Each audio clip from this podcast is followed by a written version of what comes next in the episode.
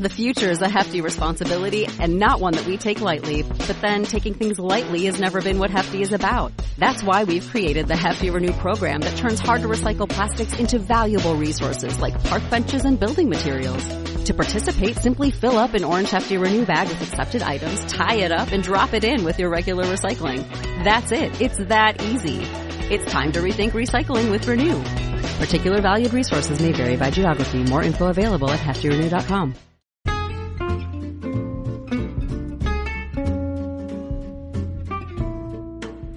Hello and welcome to It's a Fandom Thing, where each week I'm joined by a panel of guests to discuss all things fandom from the female perspective. Everything from Star Wars, to The Office, to cosplay, to fanfic. It's all right here, so sit back and enjoy this week's episode. Hello and welcome to It's a Fandom Thing. Uh, we are continuing our celebration of Pride uh, with our first episode this week discussing the television show The L Word. Um, and I have with me Sarah Alder, and she'll be on this one and then the next one as well. She's going to be on pretty much almost every episode this month, um, so which is really exciting. So I'm excited for that. But before we get into that, um, I want to again take a moment to talk again about Black Lives Matter, uh, because as important it is as it is to discuss Pride, it's also important to discuss this right now too. Um, and I wanted to just make a quick announcement that we are working on some fundraising Um, events, some fundraising avenues coming up. We are going to be starting a Patreon account soon, and with that Patreon account, what we are probably going to do is have um, all all donations that are made um, through Patreon will be, at least through September first, uh, going to um, charities, so going to anything that helps Black Lives Matter in any sort of way. Um, I'm going to try and find places that are not getting as much funding. Um, I also definitely for Pride want to focus a lot on Black trans lives matter. I want to focus on that a lot um, because that's kind of getting, I think, pushed aside somewhat, or at least that's what I've heard. So I want to focus on that, uh, focus on um, A, a, a lot more of, of, of other charities that might not be getting the same attention that others are getting. Um, so look for an announcement about that on all our social media. Um, I'm sure I'll be mentioning it again on the podcast. Um, so that's that's a big thing. And once again, I'm going to say it again, sign all the petitions you can, donate even before we start these things, just donate where you can. Um, if you can't donate, share those. Um, and once again, as I will do every week, I'm calling on my fellow white people to take a lot of action. It's on us to do a lot more than we are currently doing. Um, call out all those microaggressions, call out racism when you see it, speak up. It's not a time to be polite. We have to say something. We have to keep fighting. Um, and we can't leave it on others to do all the work. We can't leave it on Black people to do all the work. We have to do the work too. So, okay, so Black Lives Matter. Okay, let's get into the L Word, and I have, uh, and, well, actually, first I'll have Sarah introduce herself and tell me one thing she's excited about today. Sorry, I am not quite awake today. Um, Sarah, hi, Sarah. If you want to introduce yourself and tell me one thing you're into right now. Yes, uh, my name is Sarah Alder. I live in Aurora, Colorado, and one thing I'm into right now, as much free time as possible, I'm learning all, watching a lot of shows in preparation for my other podcast that I'll be doing. So watching Pose and still working on Vikings. Um, let's see, what else am I watching? Um, God, it, it varies back and forth. I, I do I do remember when uh, pandemic first started, I actually decided to start watching Cheers from the beginning. I may be in season two, but it's such a fun show. So it was, it was super, it's super lighthearted, and it definitely reminds me of a uh, better time when I was younger and watching that show with my parents, especially my dad. So that's uh, good memories right there. Um, but other than that, I'm not really doing a whole lot. Um, trying to entertain a twelve-year-old during a pandemic where she can't socialize with many people or go to any camp. So it's uh, quite the experience. yeah yeah I've, I've heard that Cheers was is pretty popular right now, that a lot of people are watching Cheers. Same with uh, Golden Girls. So those two have been oh, really yeah. popular with people revisiting those shows. Yeah. That would just mean Murder, She Wrote, and we're good. I used to watch that with my grandma, so it's definitely one of those rites of passage kind of shows. Yeah, yeah. My mom loved Murder, She Wrote. That was her show. I just remember every Sunday night she'd be watching that. Yep. Yep. Super fun. And yeah. this, and this is Erin. And what I'm into right now is I think H B O Max is really good. That's the new streaming service from H B O. It kind of combines H B O series with other things, like they have um, Fresh Prince of Prince of Bel-Air. They have um, that right now. They have all of the Nightmare on Elm Street movies on there, so that to me is very exciting since I'm such a fan of that series. And they just have a lot of great film on there. They have a lot of great classic film on there, um, a lot of great offerings. So I highly recommend that um, that you check that out. I, I've heard some people don't like the design of it, but I think it's cool. I like it. So. Yeah, so that's what I'm into right now is definitely H B O Max. So. Okay, well, let's get into the L Word. And um, my big confession is that I did not do my homework and I did not watch the whole series again. I have seen parts of it. I, I will be honest, I haven't watched the whole series. Um, but when I was rewatching the pilot, because I kind of skipped around, um, I went, oh, yeah, I remember this show. I remember this happening, not happening. So I will say that uh, a lot of this is going to be on you, Sarah. So I apologize. Yeah, I do no. have Wikipedia up, and I do have certain things that that I can add. And um, but but yeah, it'll be it'll be an interesting an interesting yeah. conversation. So um, what before we get into favorite episodes, um, when did you start watching The L Word? Um, I.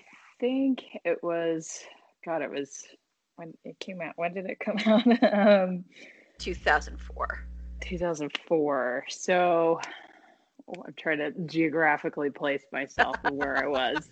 I think I started watching it in like two thousand six, so it was a probably about see when season three came out. I was super excited. I was like, oh my god, I'd never heard of the show, or I'd heard of it, or and I didn't have access to it because it was on cable and I didn't have cable or whatnot. So it was when it came out on D V D, I was like, yes, I'm buying the first season. I burned through the first season. Mm-hmm. And then it was, this is also when you went to the video store to get videos and, and D V Ds and stuff yeah. like that. So back when Hollywood Video existed, way before Netflix. Um, yeah, way before Netflix and before... Um, Redbox, we I would go in there and get like one D V D at a time, or as many as I possibly could, because I had like the uh, Hollywood package deal where it was like twenty-five bucks a month, you get unlimited D- DVDs for the month. So that was fun to utilize and leverage. So yeah, it was probably about two thousand six that I started watching it, and it was such an eye-opening experience. Um, Because during that time, I was still in the Army and serving under Don't Ask, Don't Tell. And when I got out of the Army in two thousand eight, because I didn't want to get kicked out for Don't Ask, Don't Tell, that was really an opportunity for me to uh, dive into who I wanted to be as a lesbian, and Uh, just kind of explore what that looked like and what kind of shoes fit and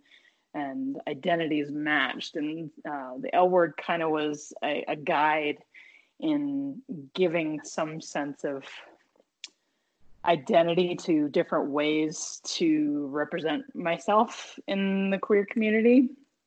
So I really enjoyed that, but it wasn't until uh, two thousand eleven when Don't Ask, Don't Tell was repealed, and I was able to really step into my uh, power of being as a lesbian. That's when it really got a little bit scary, because it was really just one of those time frames where there wasn't a whole lot of um, identity leadership, I guess you can say. So we have these icons such as Ellen DeGeneres and uh, of course, Rosie O'Donnell came out and a couple of other people came out, but we didn't have real relationship identities that were portrayed in a good way, or uh, a variety of ways and the intricacies of relationships.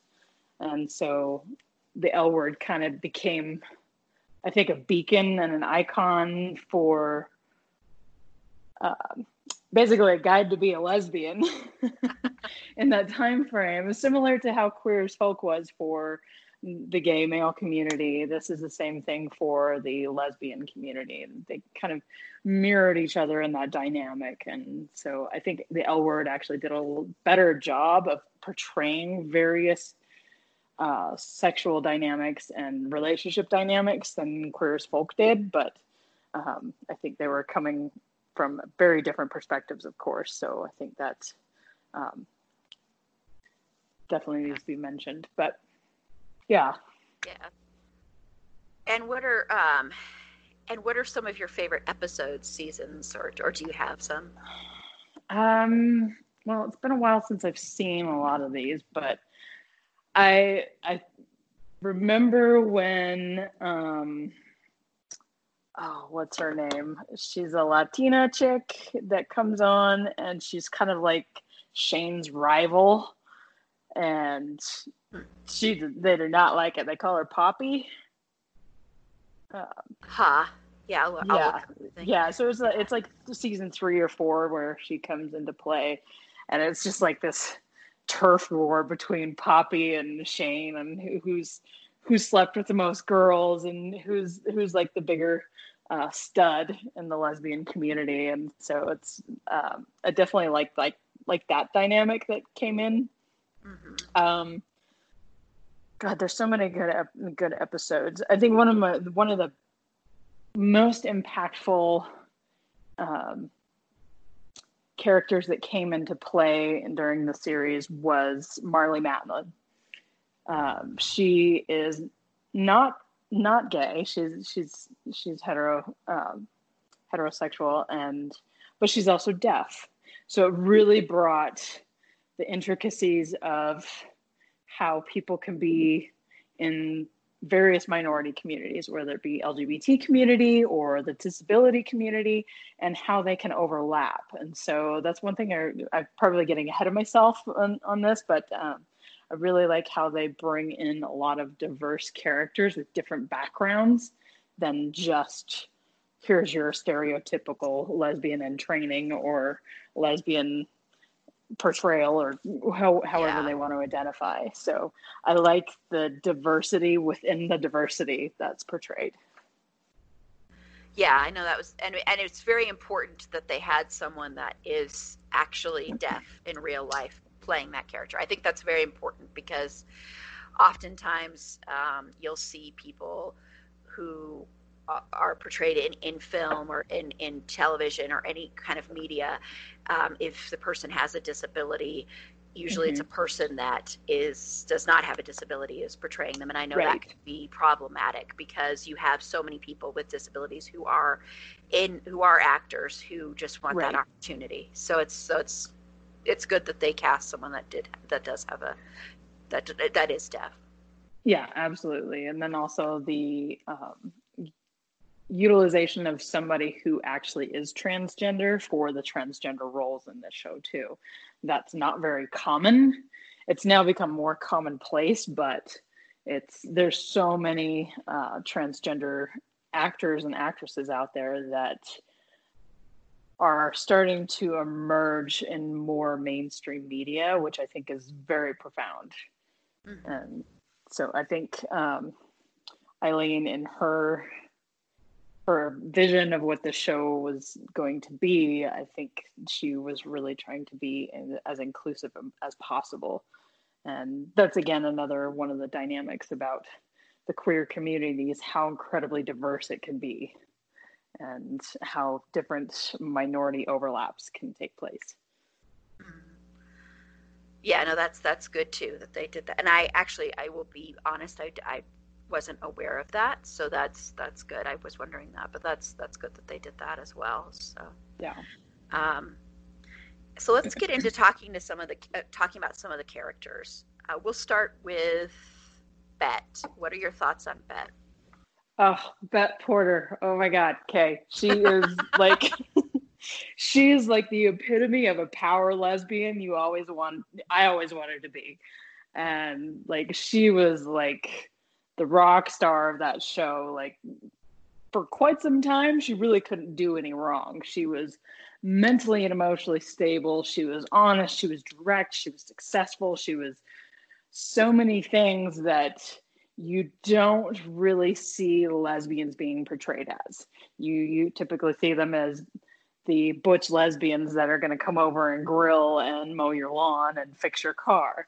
She was none of those things. And the um, the professionalism that she brings and the background that she has in her art um, art curator background and, and her success really made it more visible and um, kind of gave P- uh, we- lesbian women permission to be successful and not be a stereotype. So that's what I love about her character. She is, and um, uh, who is it that plays her? Jennifer Beals. Jennifer She's a Beals. phenomenal actress. And that is also another amazing representation of the racial dynamics that they bring to the show of having somebody who is uh, multiracial. So she's half black, half white. So it's it really brings some some additional depth to the character and her background and where she is coming from and kind of stepping into an additional privilege she might have for her whiteness. And I think this really ties into a lot of the Black Lives Matter. So I'm I'm excited that we're going to be having some conversations about racial dynamics for this show.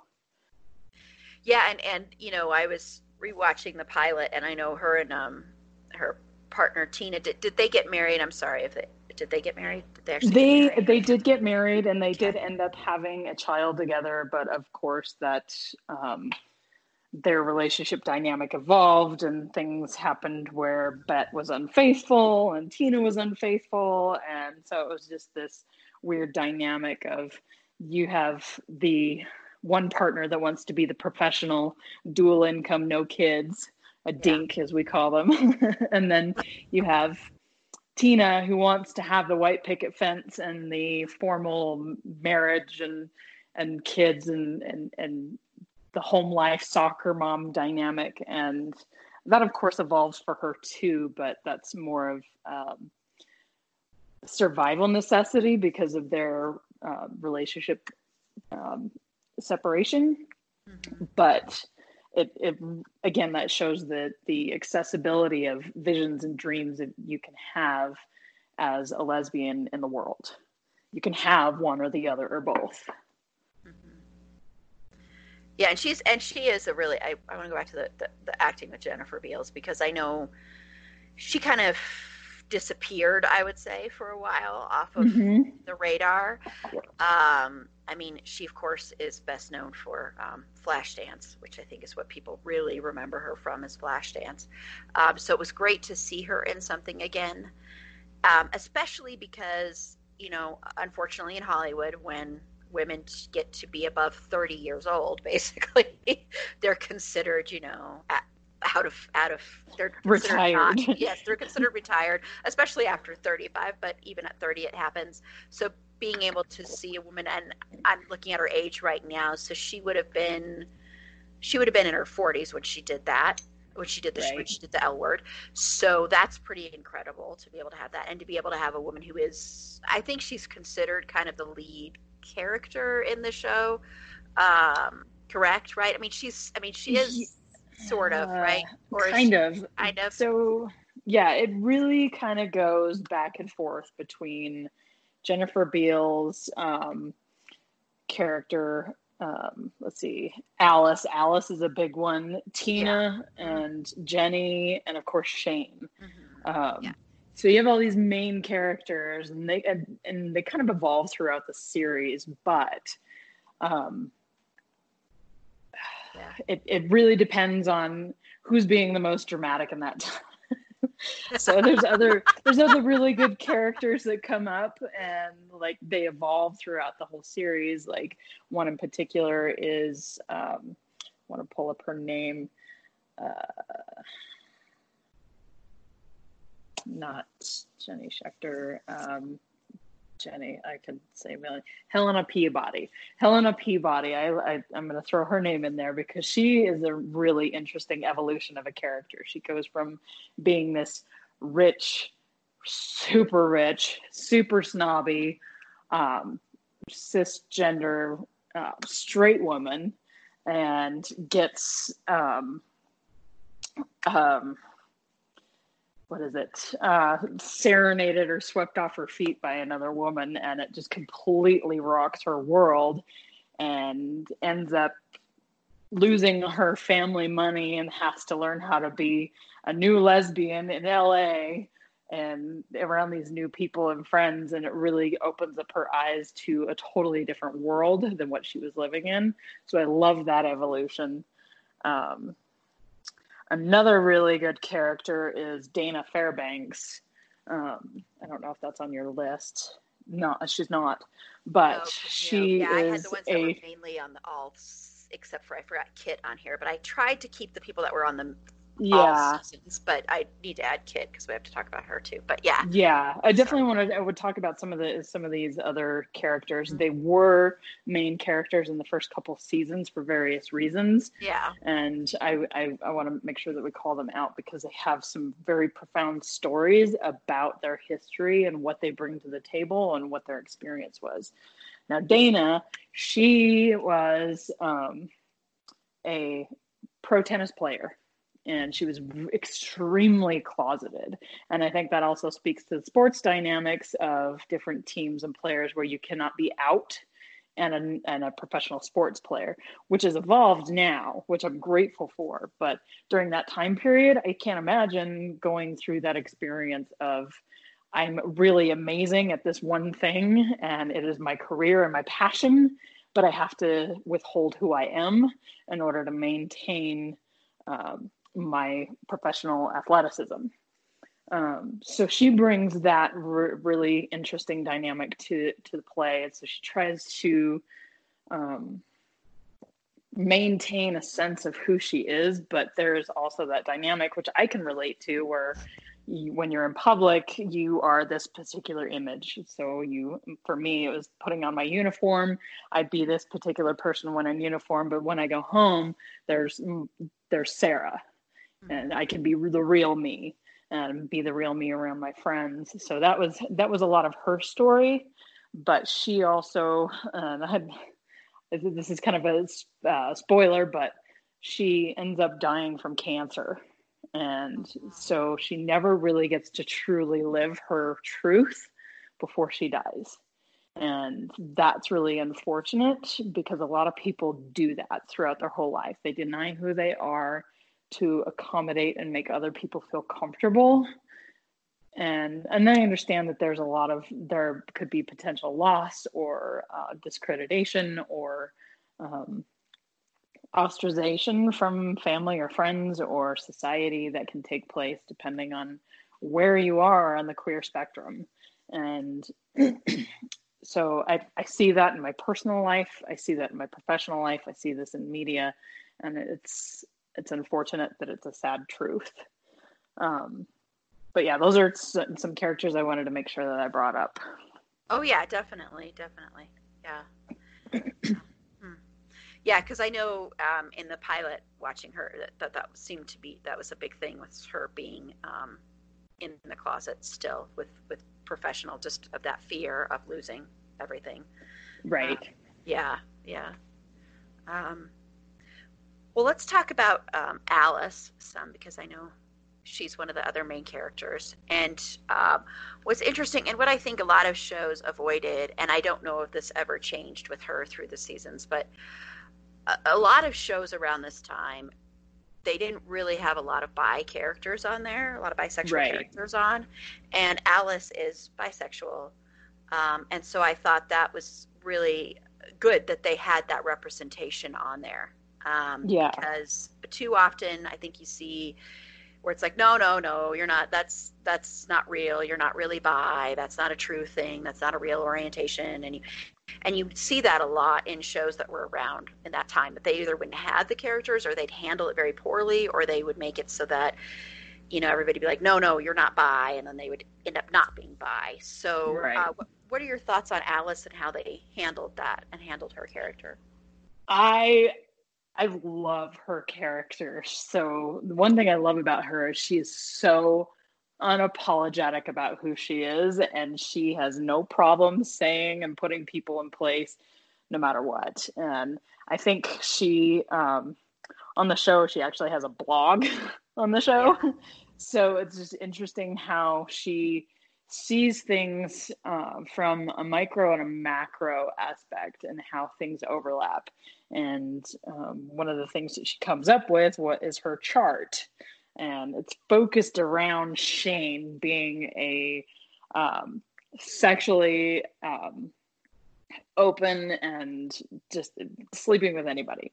And it's, I think, what she brings to the plate to the to the plate with that dynamic is that she shows a lot of the overlapping incestuous dynamics of the lesbian community, which is one of the drawbacks to, to being in the gay community, but it is um, an interesting dynamic. So she, she brings that perspective, but her, her character as being bisexual, I think the way that they portrayed her was honest and genuine, and, um, and in real life, she is bisexual. So I think it was really easy for her to play that character and portray that in a way that is accessible and um, not discriminated against. So, she, and, and I think that has a lot to do with her dynamic as a person and a character, where she basically won't put up with any shit about who she is. She's unapologetic. Um, I think the only person that I remember her having issues with was her mom. Um, so overall, her character, I think, was portrayed amazingly as um, bisexual. And even even though she would get some flack from friends and giving her shit about things, it was all in jest, and it wasn't really a, a knock on the bisexual community. It was giving her individually crap about just where she was at in that moment, not necessarily about the community as a whole. So I like that um, Ilene Chaiken took that character and actually honored where she was at and portrayed her in really profound ways. And, and she... She also was able to bring the complexities of navigating different relationships in ways that aren't necessarily um, socially acceptable. So you have this dynamic of the bi- bisexual community that oftentimes is ostracized by the, the heterosexual community. And then you have them also ostracized by the L G B T community. So they dropped the B, and so that's one of the, the, the horrible dynamics about the L G B T community, was we tend to stick to our own letter and not be inclusive of the other letters in our community, which is very um, divisive. And so it creates these um, sub-minority groups to minority groups, which is a disadvantage to us as a people as a whole. So I, I like how they portrayed Alice, and she ended up getting a talk show and like so many different things. So she's she's unapologetically human and diverse and um, very fluid, I guess you can say. And I think that speaks to her advantage, even though it sometimes it may come across as her being lonely, but I think she would actually be more more lonely being in a relationship with somebody where she couldn't be herself versus being true to herself and being single. And I, so bringing that dynamic of it's okay to be single and not be in a relationship and still be who you are. Like I said, I haven't watched every single episode, and I didn't do mm-hmm. my homework in rewatching, but with the episodes I did see, I remember her being probably my favorite character in the show. Mm-hmm. Um, and it could be also the actress. And I just, I found her um, to be the most relatable, because at times the show to me was so L A, which mm-hmm. can be good and bad, but it was so L A right. that sometimes it'd be hard to find a way in. Um, I think for some people, I don't know, but if, if that makes sense, but it was just so centered in that world. And, um, mm-hmm. but I just, I really, really liked her character. I always did from, from the beginning. So yeah, she was, and th- I thought the actress did a really, really good job. Um, I want to credit her here. Uh, Leisha, you already said, did you say, you said her name? Leisha Haley. Am I pronouncing that right? Um, um yeah, Leisha Haley. Yeah. yeah. Um, yeah, so she was she was really good, and it's nice to, and I like it when, you know, I mean, that's another rare thing, is that a lot of times you also um, have straight actors that are playing, you know, the L G B T Q character. You'll have that as well. So I always think it's nice when you have the representation of somebody in the community playing somebody in the community as well. Um, Absolutely. So, yeah, so it's so that's. That's good to hear. And I don't know how many of the actors were in the community, but that is um, good to hear that. So. Um, there's there's a few, not a not a whole lot, which is interesting, but they they capture um, a lot of the diverse portions of the L G B T community, so the transgender community, as well as um, the deaf community and Uh, multiracial community. They're, they're kind of spanning the whole spectrum of different ways that they're in, in, uh, bringing specific actors and actresses to the table, but um, a few of them are L G B T, some of them are not, so it really um, is different for each season, but I think they're pretty good at bringing some interesting characters to, to the table. Yeah. Um, and then let's talk about Tina. What are your thoughts on uh, Tina? Tina, I think she, I think if I remember correctly, she was in a straight relationship, and then she ends up being in a straight relationship after Bette. So this is one of those, this is one of, these are one of those, um, characters where you see them as the semester lesbian. They're in it for this one particular person until a certain time frame passes, and then they're like, nope, I'm no longer lesbian, and here's why. Um, they ruined it for me or whatever. And um, I feel like that that does happen a lot in the L G B T community, and I definitely have been with some, some semester lesbians, but I think that sexploration is important for our culture and for humanity as a whole. So I can't really be super condemning of Tina, but I do think that um, it's not honoring uh, who she is as a person. And I think her character just got tired of being in that community, but had a really hard time leaving the community. Um, she was still friends with a lot of people after she and Bette broke up, but um, it was just I, her. Yeah, Tina is one of those people that you wish would stay on the lesbian side, but then they go back to being heterosexual because it's easier and it's more convenient. And there's less effort involved with being a uh, cisgender heterosexual woman when you have a cisgender um, heterosexual man who is showing up to be your caretaker. So it relieves a lot of that pressure of having to show up in life. And I think that's what's um, the most disheartening about her character, is that she gives up on what could be true happiness in in a specific community. And I it, this is just my perception, but she gives up because it's easier to go back to what she knows.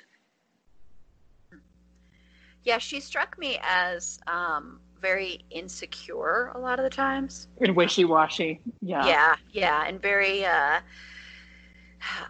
not, I don't know if this is the right, but not comfortable with her, not necessarily her body, but she was kind of had that, she kind of seemed to walk around like she didn't know her place in the world, not just, but physically as well. Like, I don't know, yeah. there's, there's sometimes when you see people and you can tell they're just uncomfortable in general. Mm-hmm. And that's the way she kind of struck me. And I don't know if that's a fair assessment, but it, it kind of seems like it goes along with what you're saying, but it, she seemed very out of place in a lot of times. Like she didn't mm-hmm. know, like she kind of could even trip over her own feet, so to speak. Like she didn't right. know, you know how to, yeah, I don't know. That's kind of how she always struck me. Yeah. She, she was more comfortable being at home and with her tight knit lesbian group of communities, especially when they went to the, I think it was the Mercury Cafe or um, the Planet. The name of the the, the planet. planet, yeah, the Planet, yeah. I want to go. I I love places like that, um, but that's the only places where she was really comfortable, truly being herself. And so I think that's a good representation of not honoring who you are and giving up because it's easy. Um, So yeah, she was only comfortable at home, hosting parties with her her friends in a very particular way, and that was it. She was kind of the stay-at-home mom, uh, where she didn't have to be visible and have to be out in the world. She was only out really in her community and with her close friends, and I feel like that was what's really common in in the gay community. But it's it's. I'm I'm all for being truly one hundred percent yourself. It's taken me a long time to be able to get to that point, but suffering by yourself is more harmful than actually being out and being genuinely who you are. And so I don't really particularly care for her character because of that dynamic. Yeah, I, I can see that. And then I think that this character, at least that I remember, was the one that a lot of people didn't like, Jenny. Jenny Schecter. Yeah, what are your oh thoughts on Jenny? Oh, my God. You know, I, when she first came on the show, she was like this, um, in this curiosity, sexploration type of uh, dynamic. And she was trying to navigate, like, wanting to be with her boyfriend, which was super sweet. And she moved out there to be with him. And then she just destroys his whole life, um, and completely dishonors him as a person. But uh, she, her character kind of reminds me of Justin off of Queer as Folk, where she's, she just comes in, she's this naive, uh, lesbian wannabe, and then she learns how to leverage that to get what she wants. It becomes a manipulative tool to get what she wants uh, out of people and situations, which has a lot to do with her book.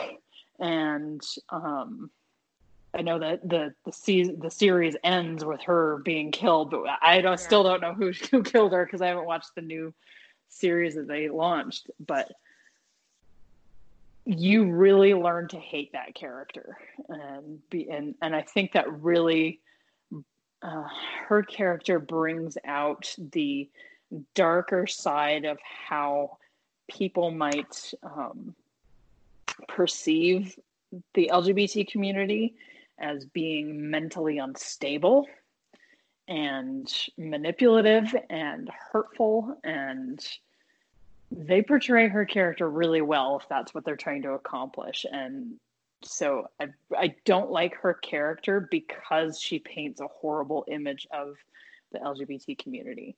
Um, it's, it, it's like, it's the whole A P A version of dysfunction and um, borderline personality disorder added in with a couple of other disorders. And then, of course, how being homosexual was a mental disorder. Um, and it wasn't until the nineties that that got taken out. So, excuse me. I think that was, her character really portrayed a dark image of how we're perceived, but it was also, I think, important to show that dynamic because it showed the ev- evolution of how people can exist outside of that stereotype. If that makes sense. Yeah, no, that does. That does. Yeah, because I know she was a very, very, very, very hated character. That's all I remember is that, you know, I remember people talking about it all the time and how much they despised that character. And, you know, I know that, you know, from I just, before we started recording this, I watched the series finale and, you know, the way she manipulates a lot of people um, and the way she hid stuff from, like, Shane. Um, because they were in a relationship and, mm-hmm. you know, her hiding, you know, a love letter that she received from another woman and, you know, all, all this other things that she was hiding and, and, you know, kind of seemed like she was trying to pit people against each other. And she seemed to me uh, like a very, like she didn't have, the only way she could find value in herself was by using and manipulating others to her will, right. Like if she could make people more on her side than on other sides and pitting people against each other. And that's yeah. not a good a good thing to do, and that's not healthy healthy at all. Um, I agree. Yeah. So, yeah, and, and you could see that in the pilot. You could see that she was going to be that way. Honestly, I mean, I think they tried to paint her as, as not that way in the pilot, but I could kind of see that with her whole um, interactions with Marina. Um, in the pilot episode, I don't know. There was kind of this weird manipulation there, um, mm-hmm. you know, even even at that point. So, yeah, like she kind of played on this innocent thing that she had going. Yeah, um, this like this doe-eyed, doe-eyed hometown girl from Iowa yeah. or Ohio or whatever. It was, yeah, yeah, but she wasn't like that at all. It was it was what she kind of used to get away with a lot of things. So, yeah.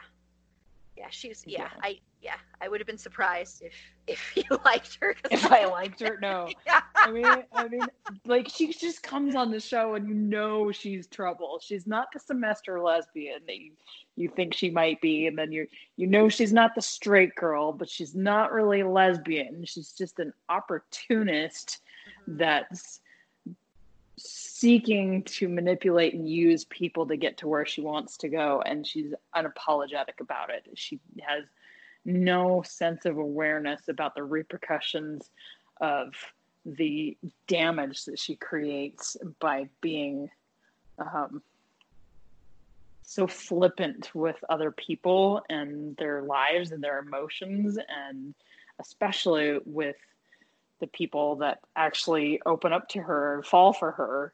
Like, those are the ones most at risk.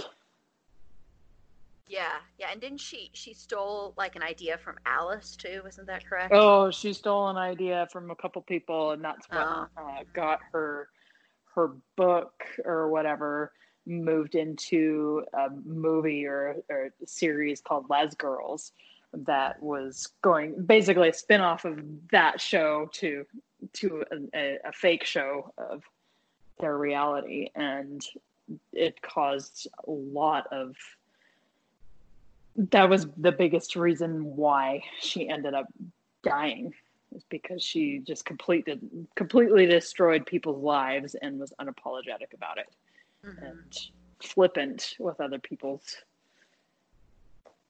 existence, I guess you could say. Yeah. Yeah, she definitely, and she, like I said, from even just the pilot episode, she I could sense that about her. Oh, uh, yeah, just... her, her her interactions with her uh, with uh, with her boyfriend or fiance. Were they engaged at the time? I'm sorry. Uh, no, they weren't engaged yeah, okay. yet. And then he, I think he proposed to her yeah, later on in one of the seasons. And... That's what I thought. Yeah, yeah. yeah her, even her interactions with him were very manipulative. It was oh, very yeah. interesting to watch because she did have that doe-eyed thing going, but you could tell that that wasn't the case. Um, yeah. Um, okay, let's get into Shane. What are your thoughts on Shane? Oh, he's what? She's another one of my favorite characters. Um, quite honestly, um, her character is who I based my drag uh, character off of. So oh. I did drag for quite some time. Uh-huh. So my my drag name was Shane McMunchin, oh. and so it's a play off of her name and a couple of uh-huh. other um, dynamics, but just her um, uh, laissez-faire attitude about sex and engaging with people. She's kind of like the female version of Brian mm-hmm. in the Queer as Folk. Yeah. So she's like this unattainable, super hot lesbian that just does not give a shit. And like, she's the one you want to be, but the one you want to be with. And I think I said this about Brian too, but you know, you can never be that person. Yeah. You actually, most people enjoy connecting with other people, but um, Shane gains her value by being sexually unattainable to people, but also being so she's the, she's the stud and the pimp of the of the lesbian community there, and like everybody knows her, everybody slept with her pretty much, and that's why Alice creates the chart. You know, who has Shane slept with? And where does thing overlap? Like, this whole universe revolves around Shane. Um, but with Shane, even though she's unapologetic about her wanting to connect uh, physically and sexually, she's also the loneliest character in the show. And I think that has a lot to do with she uses sex as a way to connect instead of actually being open and honest about who she is. Because I think she's really fundamentally terrified of being rejected, and she's she has a hard time actually maintaining anything stable. Um, she has a hard time maintaining a specific job and locations. She's a hairstylist by trade and she's amazing at it, but she doesn't stay in one studio for very long, and she's never in really any, any relationships that are profound. I think she dated Jenny for a while, um, but she's,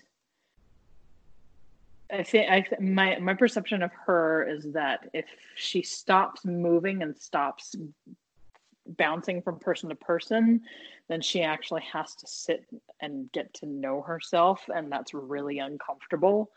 And I'm sure there's a lot of pain and suffering that she's had in her past that she's avoiding, so she's constantly running away from that dynamic and just not wanting to uh, connect in a genuine way, and which which is sad, but it's also very dominant in the L G B T community, because um, we try to run from our past, or we try to reconcile who we are now by continuing on a particular path instead of reconciling our past and um, engaging with ourselves in a very particular way. So It's it's really interesting how um, she everybody everybody always takes care of her in that show and always gives her a place to stay or things like that. So she's not necessarily a couch hopper. She's pretty self-sufficient. She knows how to get what she wants, but she doesn't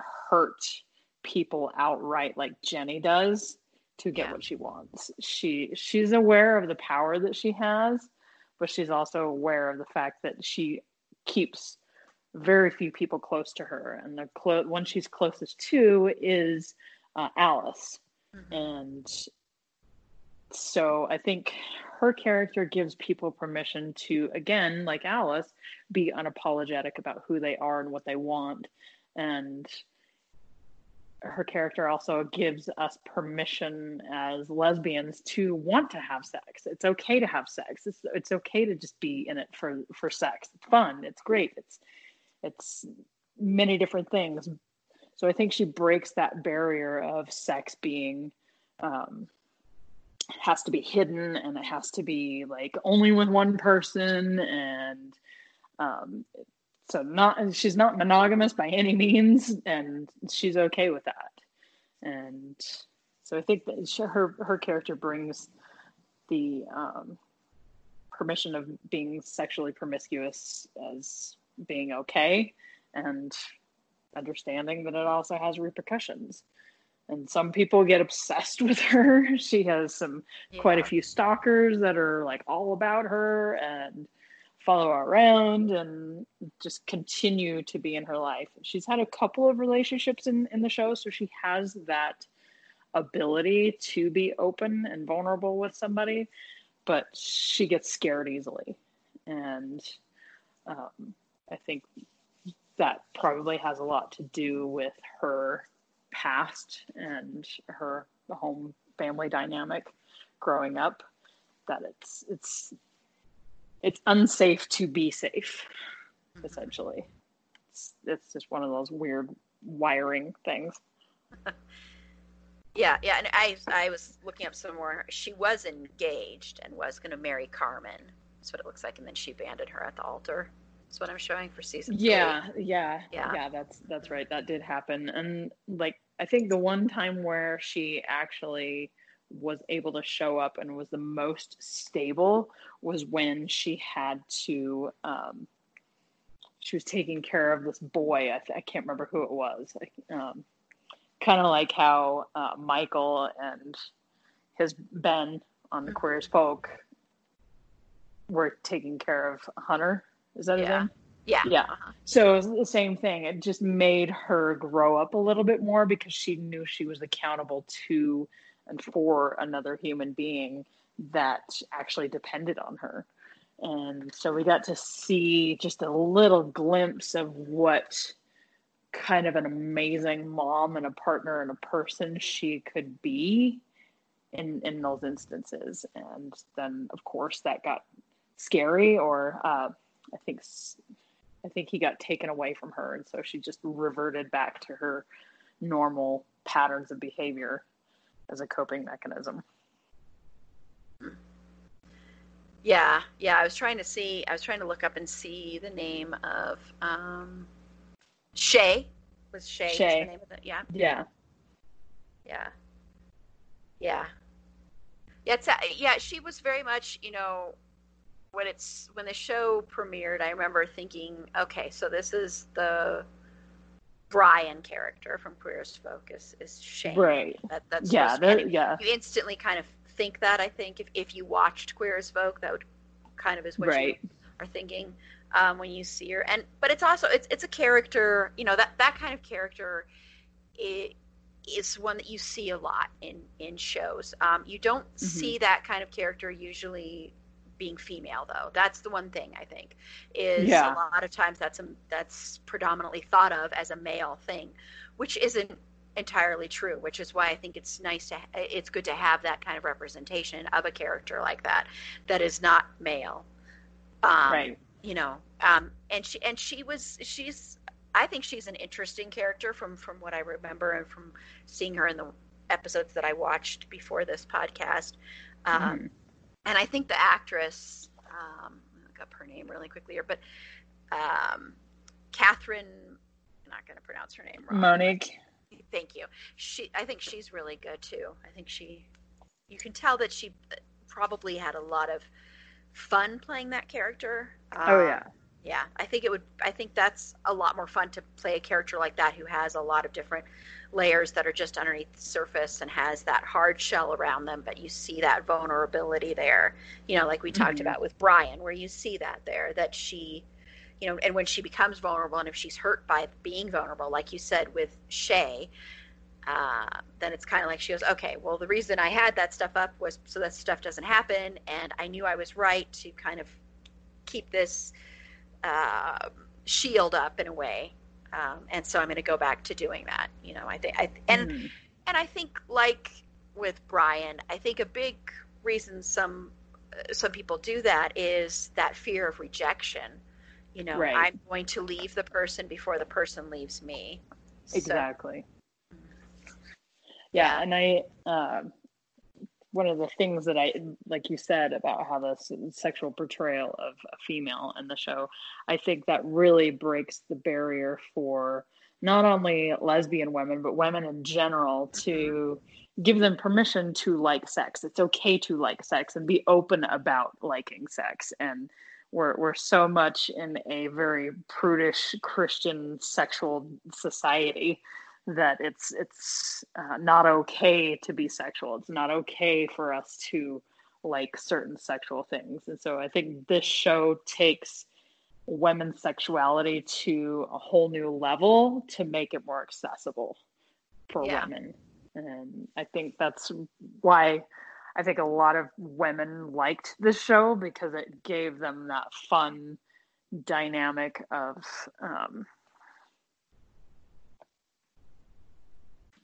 what sex can be fun, and it's not necessarily something that has to be systematic and one particular way.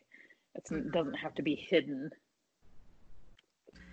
Yeah, yeah, and they, you know, they said, I was reading an article on it before we even did like our first episode, and it was saying something about how The L Word was actually a lot more popular than Queer as Folk, and a lot of people think it was more popular because it's because people were more comfortable watching women together than they were watching men together sexually, right.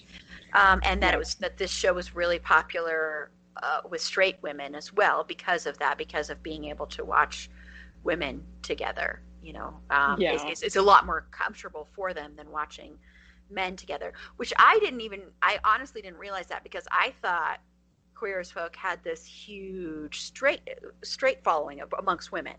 Straight uh-huh. women loved that show. That's what I had always thought. So I just, I, I thought that was interesting. I mean, it kind of makes sense on, on one hand, because there is, um, because it's women, it's two women together. And I think that, well, I'm not going to talk about necessarily straight men, because they have their own little little thing, you know, the the the fetish that they may have. But I think right. also, I think for women, you know, um, I, I think it can be a little bit easier to watch two women together if you are a woman, instead of watching men and women together or two men together. I don't know if I'm wording this correctly, but I'm trying.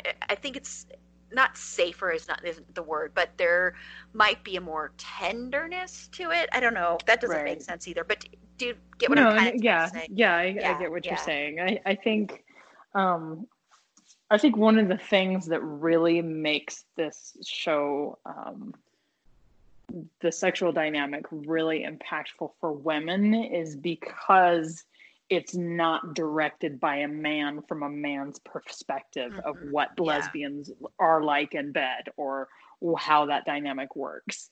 Um, anybody's seen any kind of pornographic anything when two um, two women are together and it's directed by a man, it's very much their fantasy of what they think it would look like. Ilene Chaiken brings to the table what it actually is, and she portrays it in so many different ways, between Bette and Tina and Alice and Tasha. Like, that was another amazing relationship. Mm-hmm. And even Shane and Carmen and their their stud rivalry with each other, and, and like, just, it really gives, I think the show really gave women permission to be sexual in a way that they have never had access to. Um, we we see things from the male porn perspective, and that's all we have access to.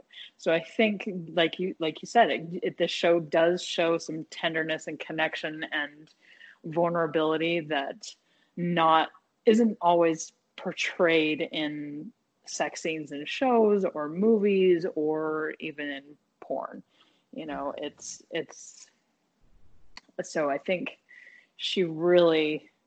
Ilene really brings something to the table that created some sexual freedom for women, and that is a very powerful thing. Mm-hmm. Yeah, because I know, you know, like you discussed with the Queer as Folk episode and how unrealistic Mel and Lindsay's sex life was. um, and it and it is, I mean, because we see so much in media from the male gaze. So much is shot right. from the male gaze, so much is told from the male gaze. And mm-hmm. so it's true, that's that's you know, it is that pornographic fantasy that men have in their heads of two right. women together.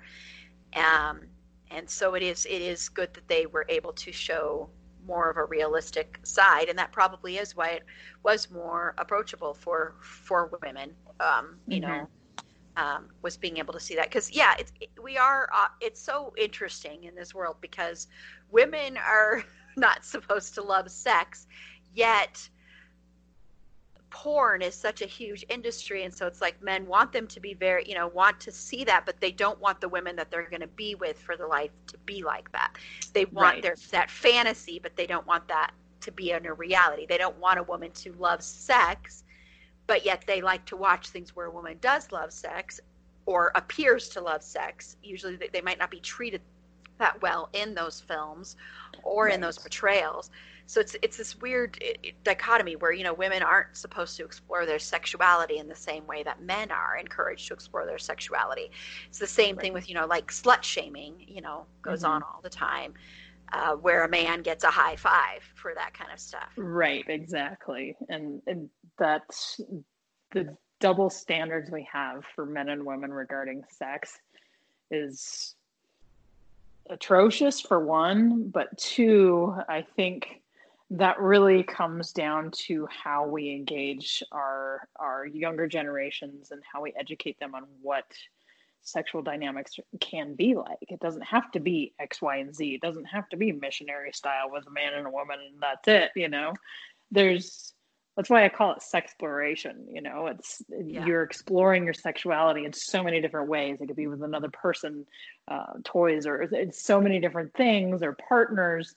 And that, I think, really helps you identify what you enjoy, what you don't like, what works for you, how you can show up as a partner, how you can show up and take care of yourself. Like it's, it's, it's having a healthy sexual attitude and perspective about sex is just as important as navigating a relationship with yourself or someone else. And it really comes through, comes out when you are Um, exploring things with other people and being open instead of like, nope, it's just this X, Y, and Z, insert A to B, and then we're done.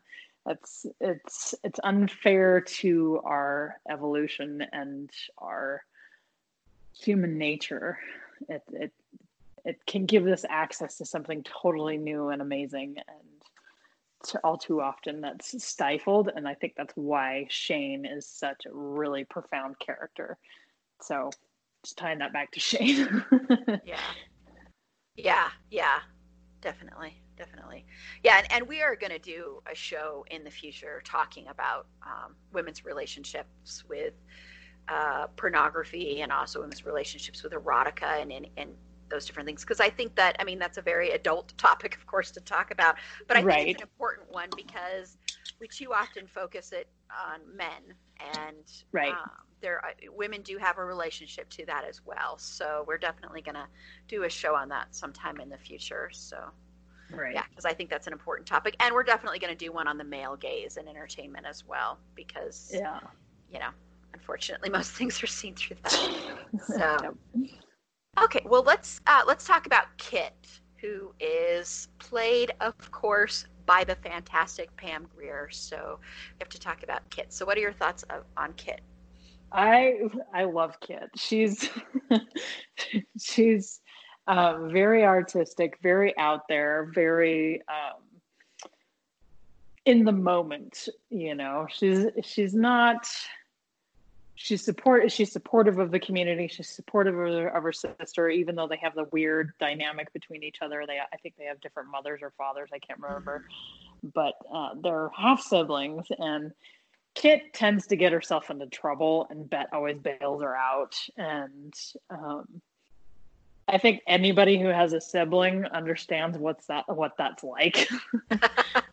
I got to bail you out. Yep. So here we go. And it's not necessarily from jail. In some instances, like she, uh-huh. she um, uh, does have issues, but I think, I can't remember if Kit had a drug problem or an alcohol problem. I think it was um, alcohol, but I can't remember. Yeah. I'm trying to find but out. But she was, she was some sort of addict where it was, it could be dangerous if she was, um, not being tended to and supported in a particular way. And I think there was one episode where she was trying to call Bette, and Bette was having a party, but she was pissed off at Kit, so she didn't answer the phone, and then things escalated. Um, so I think that really, uh, her character brings a very human factor to the show, where, like, these are some downfalls that you can have, whether it be you're, be, you're a lesbian or gay or, or, or straight. You can still fall victim to addiction in any way, shape, or form. And that really um, she's dependent on her sister and her community in a very particular way. And it's important to also identify the fact that people that are in the L G B T community do tend to have higher um, alcohol and addiction uh, issues than heterosexual people. Um, and, it, and it does come down to the mental and emotional um, well-being dynamics of being in a minority community and being ostracized by the main mainstream world that makes it challenging for them to cope. Um, and there's, and, and I'm sure there's also a lot of trauma that comes in, previous trauma that comes into play. Um, but Kit's character, I think she really brings some fun and vibrancy and color and some really cool talent. She um, is a singer, a, yeah. a blues singer, I think. And she, like, she, she's amazing. And I think because of her addiction that got in, a, in the way of her being vision fulfilled with her career. And so she's still trying to recover from that. And so she does whatever she can to get whatever gigs she can and make make money and try to do right by her sister. And then for some reason, she just cannot meet her sister's standards. And Bette just puts her... puts her down a lot, and which is unfortunate, but Kit is just so forgiving and um, genuine, and I, I I love that about her character. She's very um, like, I'm gonna wear my heart on my sleeve and I'll do whatever I can to show up for the people in my life. And then unfortunately the one time she needed her sister, she wasn't there. And um But I can I can see how that can be uh, controversial for, for both of them. And like, how many times do you help an addict or an alcoholic before it's you're done enabling them and supporting them? And that is another one of the messages that Ilene brings to the to the table of how addiction and alcoholism can be impactful on not just the that person's life, but the people around them as well. And Yeah. Yeah. Yeah. And I mean, just Pam Greer in general is, she's a legend, you know, she's so, so incredible. Um, right. Yeah. And she brings so much depth to the case. I mean, even in the first, the pilot episode, even in her first scene, there's already depth and heart there. And, mm-hmm. um, you know, you can tell that she is struggling, and, you know, she's an artist, and, you know, artists also have a lot of that, that, that internalized struggle and pain that they deal with that comes out in their art, uh, you know, whether right. it be singing or writing or painting or photography or whatever it is. Mm-hmm. Um, and she definitely has a lot of that internalized struggle, and you can, you can tell how much her and Bette love each other, but there's also that, um, like you said, with siblings, there can be that push and pull and push and pull right. and push and pull, um, you know, but they, they definitely, you know, have each other's back, um, for better or worse, but there is that dynamic of, you know, like you said, how much will you do for the other person? And when do you have to say, what, when is the most loving thing to do to kind of let go and to let them fall and not be there to catch them?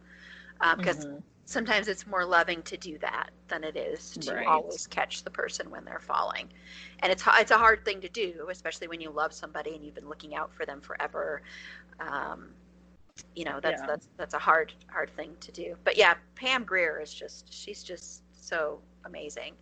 You know, she's just, I think this show has a lot of people that are kind of legendary. You know, I mean, I know Sybil Shepherd right. was on here for a little bit. Um, And we've already mentioned Marlee Matlin and, and of course, Jennifer Beals. And um, I, I feel like I'm missing someone else that was on here that's kind of uh, legendary. Yeah, she was on Glee. What, what was her name? Oh, yes, um, Jane Lynch. Jane Lynch. Jane Lynch, yes. She, and she's a lesbian, so it was like, yeah. yes, we have some representation on there. so, yeah, and Holland, um, Holland Taylor, who's also... Um, I was also a lesbian in real life, and she was on mm-hmm. there for a little bit, I guess. And so, you know, it's just all these kind of legends are on this show in a lot of right. ways. So that's, that's really interesting.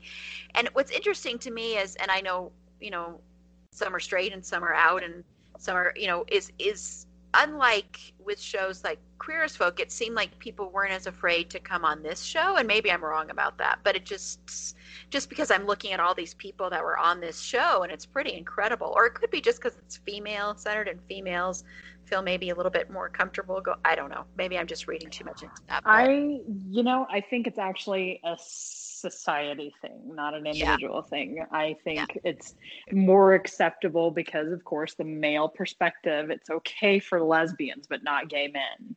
Mm-hmm. And because that's a threat to their male, their maleness, um, yeah. being around or accepting gay men. But two women together, yeah, all day, I'll support that. And that's and that's the unfortunate dynamic, that it's it's more acceptable to be a lesbian than it is to be a gay man. And that's like that's a uh, double standard that's, of course, created by uh, heterosexual men and women. Mm-hmm. Um, mm-hmm. So it's it's it's it's a it's a threat to. Um, the male machismo if they they accept gay men. But because the uh, sexualized perception of women is through the lens of a man, a straight man, of course lesbians are okay. I like it. You can do that for me and I'll pay five hundred dollars, you know? And it's, it just, I think it's also a way for men to exploit women further and, um, What I'm, what I'm trying to say something in particular, but it's it's basically for their viewing pleasure that we are a lesbian and not because we want to be where we're at. Um, so it's the weird power play um, about the acceptance of gay men versus lesbians.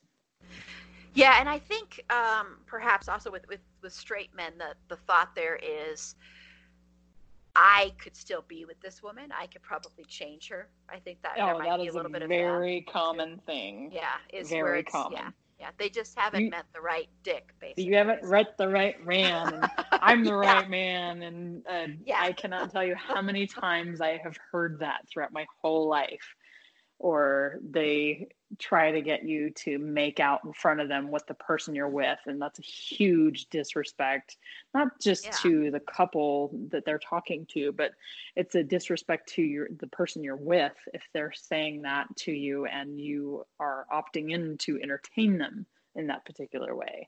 I've been on both sides of that, and it's, it's kind of a weird uh, uncomfortable situation, but of course uh, straight men think that because we're lesbians we're only there for their pleasure and their entertainment. And again, that goes down it comes down to the whole male sexualized fantasy about lesbians. Yeah, that's why we definitely have to do something just about the male lens as well. But yeah, that's yeah that's why it's so interesting that, you know, that that I was looking, I was just kept looking, and I'm like, oh wow, this person was on the show, this person was on the show, this person was on the show, just all these yeah. legends and all these amazing people that, even if they were on like one or two episodes, it was, it was just, it's pretty like, ooh, they made a cameo, and that's amazing. Yeah, just a list of people on the show is pretty incredible. Right, yeah, it is. Yeah. So we've already kind of talked about relationships in general. Um, Is there are there any other characters though, or any other relationships that you'd like to call out, or at least give a mention to, or speak on? Um, the the one after looking through uh, a recap of all the seasons, uh, definitely um, I want to call out um, Alice and Tasha. Mm-hmm. Tasha is a Black woman who is a captain in the, in the Army National Guard.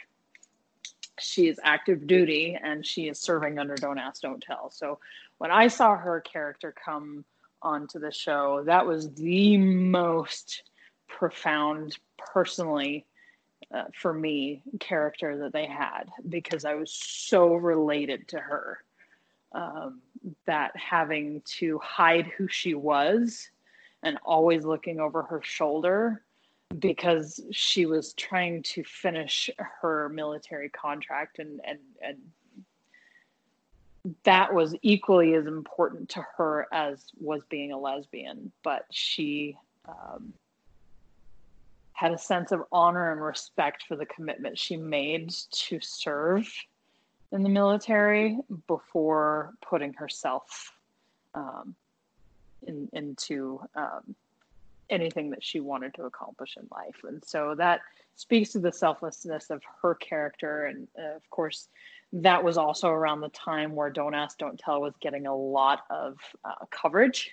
Mm-hmm. And so I think this was a really amazing response to that and make bringing it to the forefront of um, the public's eye, so that way they could understand that this doesn't just affect gay men, this affects gay women too.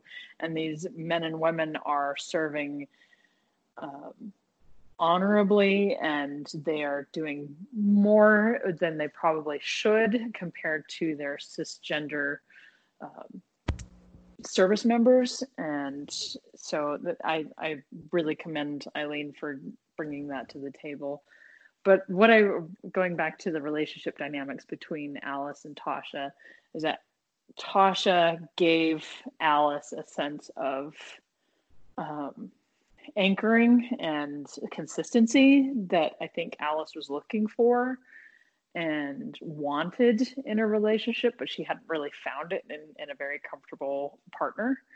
Um, and then Alice gave Tasha permission to be a little bit more free in who she was. And so it was a really beautiful balance between each other. And um, I really liked how they they supported each other and navigated things that were challenging and um, just really were authentic.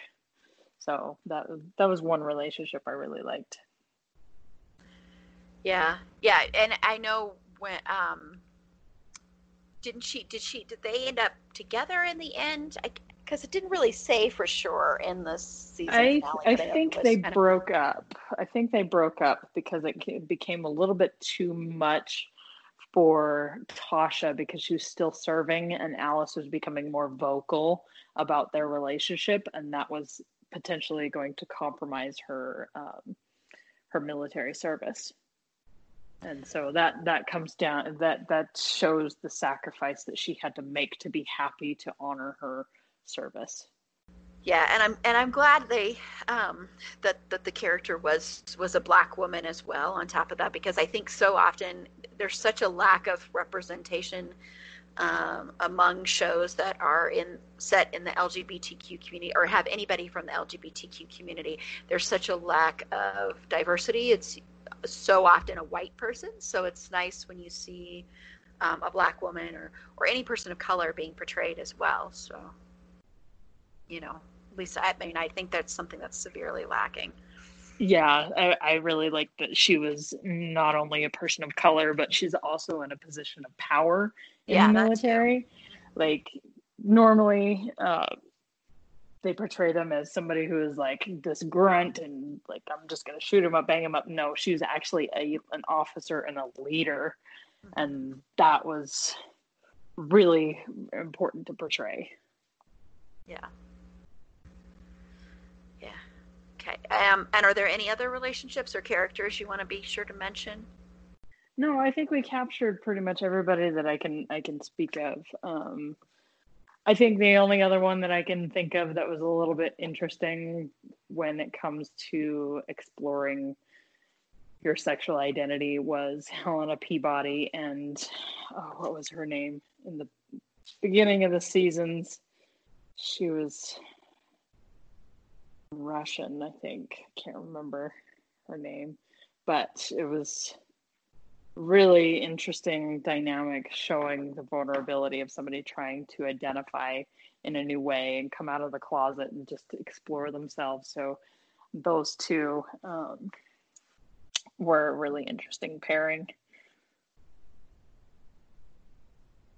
And we already we, we talked a little bit about the other about representation of other people in the L G B T Q plus community, um, mm-hmm. but this show has uh, gotten some criticism um, for right. some of their portrayals. Um, do you have any critiques of it, or, or, or what are your thoughts on some of the criticisms that uh, regarding the, the like, different I mean, portrayals. Yeah, the different portrayals. I mean, it's even been accused of.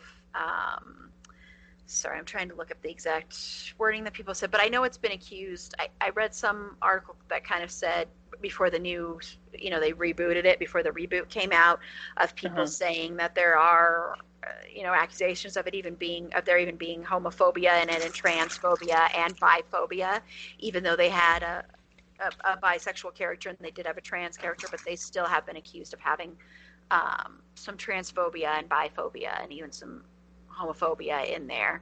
That's, um, yeah, that's uh, interesting hearing that feedback, because they were probably the most diverse in in how they represented various people in the community and minority communities in general.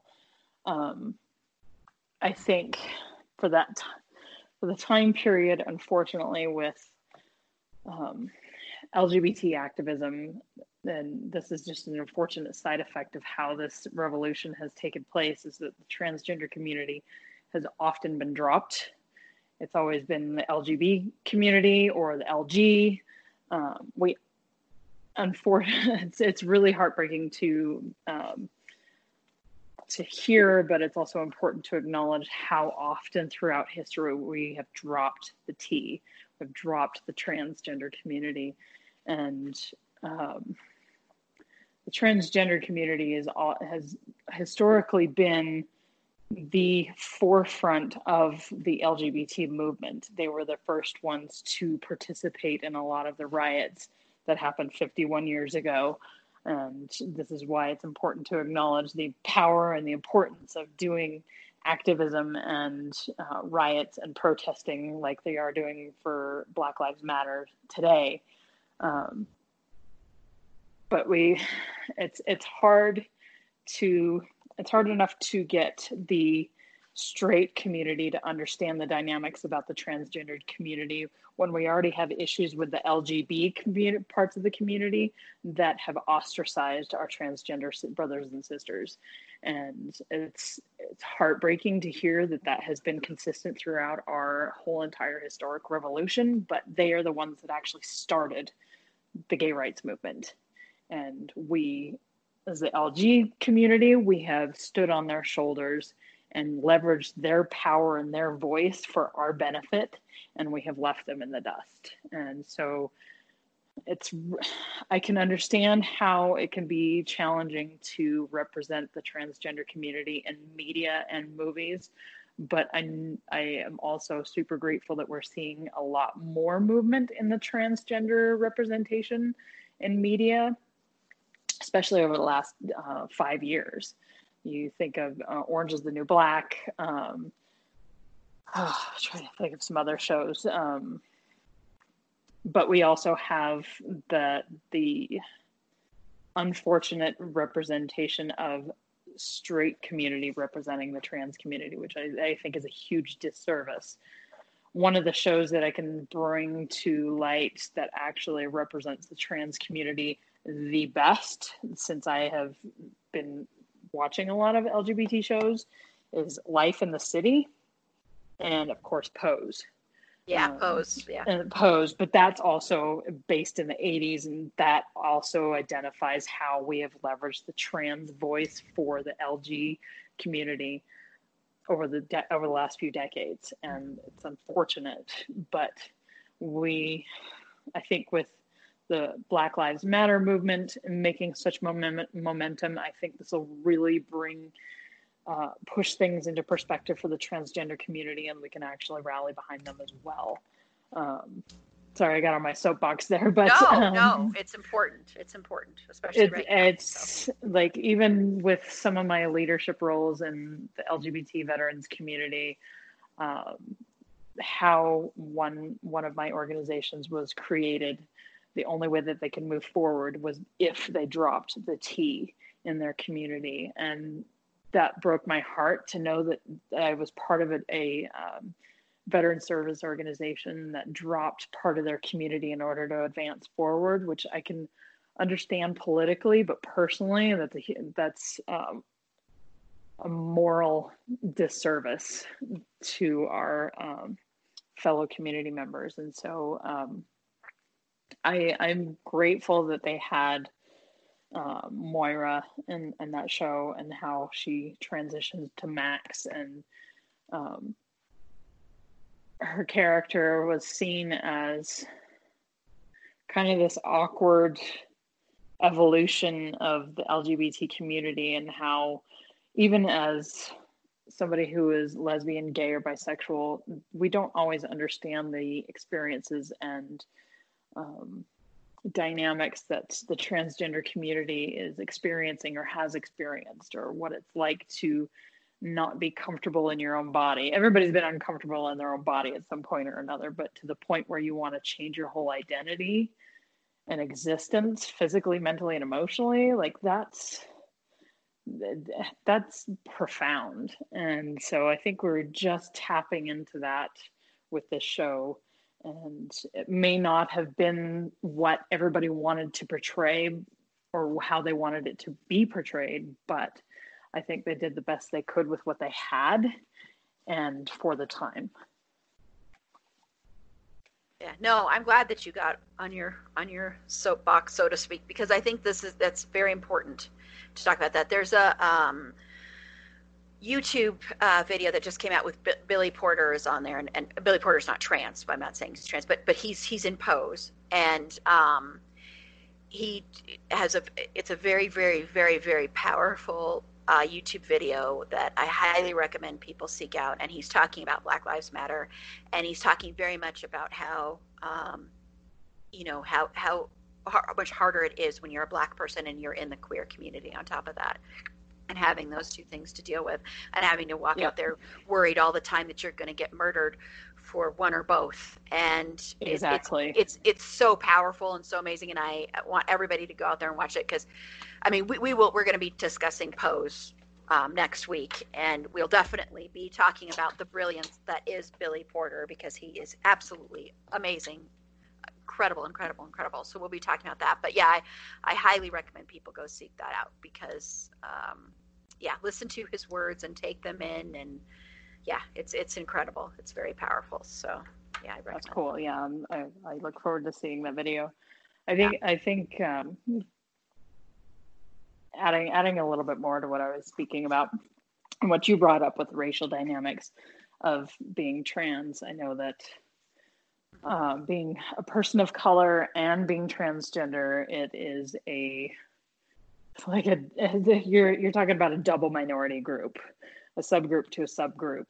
And so that's why it's so important, as like e- even a white person advocating for people of color, it's just as important for the L G B T L G B part of the community to advocate for the trans community, because if one of us is left behind, then we're all left behind. And if we cannot do the fight for people of color, how are we going to do the fight for the people in the L- in the transgender community? And we should absolutely be advocating for equality across the board, because the transgender community is the most, uh, has the most uh,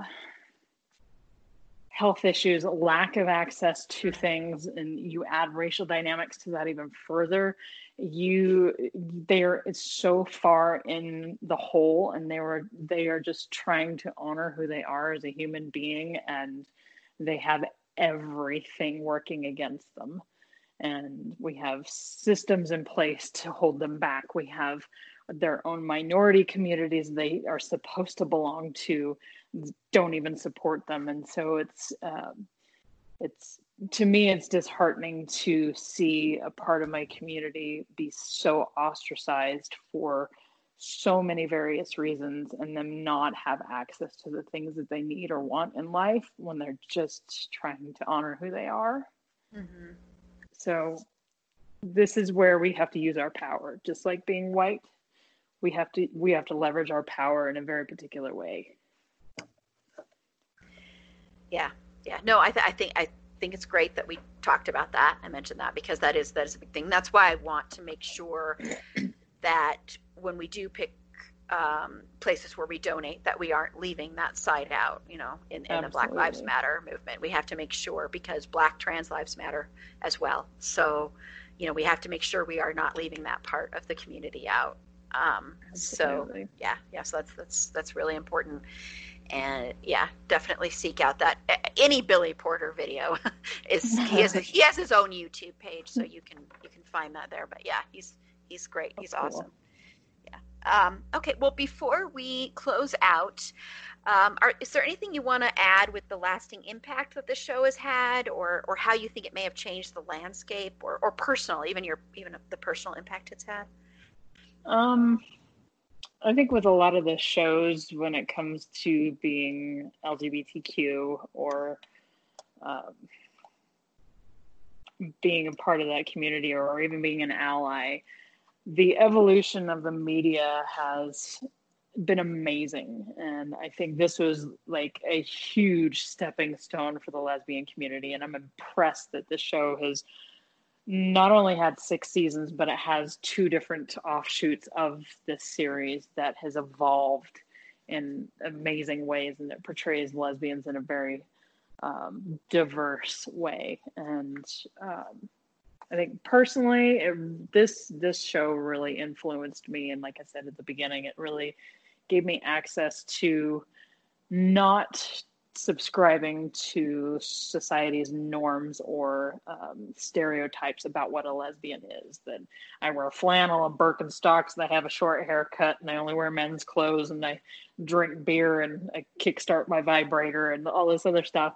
Like, it's gave me access to something so unique and so different. And I think that's the diversity that they've given the show gives the diversity and possibilities of having a whole entire life and existence, and it can be whatever you want, whatever you create. And I think these characters and the show gives uh, examples of what life could be like in various ways, and we can create how create it however we want. And there's these intricate dynamics of having relationships and integrate, interacting with other people, and and experiencing different um, sexual ex- ex- experiences or um, life experiences that really cultivate and create who we are and mold us into the person we want to become. And this, I think this show really kickstarted, and as well as uh, Queer as Folk, really kickstarted a lot more media in representing various people in sexual orientations throughout um, movies and cinema, and um, ultimately pushed us towards the more overt, amazing show I like Sense eight, which I'm super excited to be able to talk about. That's one of my favorite ones. But it's it's been a stepping stone process where, like, this launches one and kind of moves things in a very particular momentum towards more accessibility. And I think the more accessibility we have in our media and positive representation we have of the L G B T community and other minority communities, that really makes it accessible and more um, uh, informative to the heterosexual um, mass culture. And that educates them in a very particular way. And I love that our message and our representation is getting out there in profound ways. Great. Well, thank you so much, Sarah, for being on this one. I, I know, and, and you're going to be on the next one solo as well. Yes. So thank you so much for doing that. Um, so why don't we close out this episode? If you want to just let everybody know where they can find you. Yeah, you can find me on Facebook. I'm not really on any other social media platforms, but uh, Sarah Alder. Um, find me, friend me, start a conversation. I'm open to any discussions. Awesome. Thank you. And this is Erin. You can follow me on Twitter at eAprilBeauty. The E and the A and the B are capitalized. Be sure to like the show on Facebook at facebook.com slash It's a Fandom Thing Pod. On Twitter at Fandom Thing Pod. No, it's in that one. On Instagram at It's a Fandom Thing Pod. Um, if you have any feedback, Um, any um, ideas, show ideas, anything like that, any feedback you have, feel free to email us at itsafandomthingpod at gmail dot com.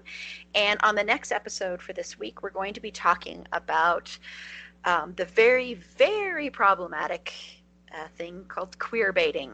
So until next time, remember, it's a fandom thing, and Black Lives Matter.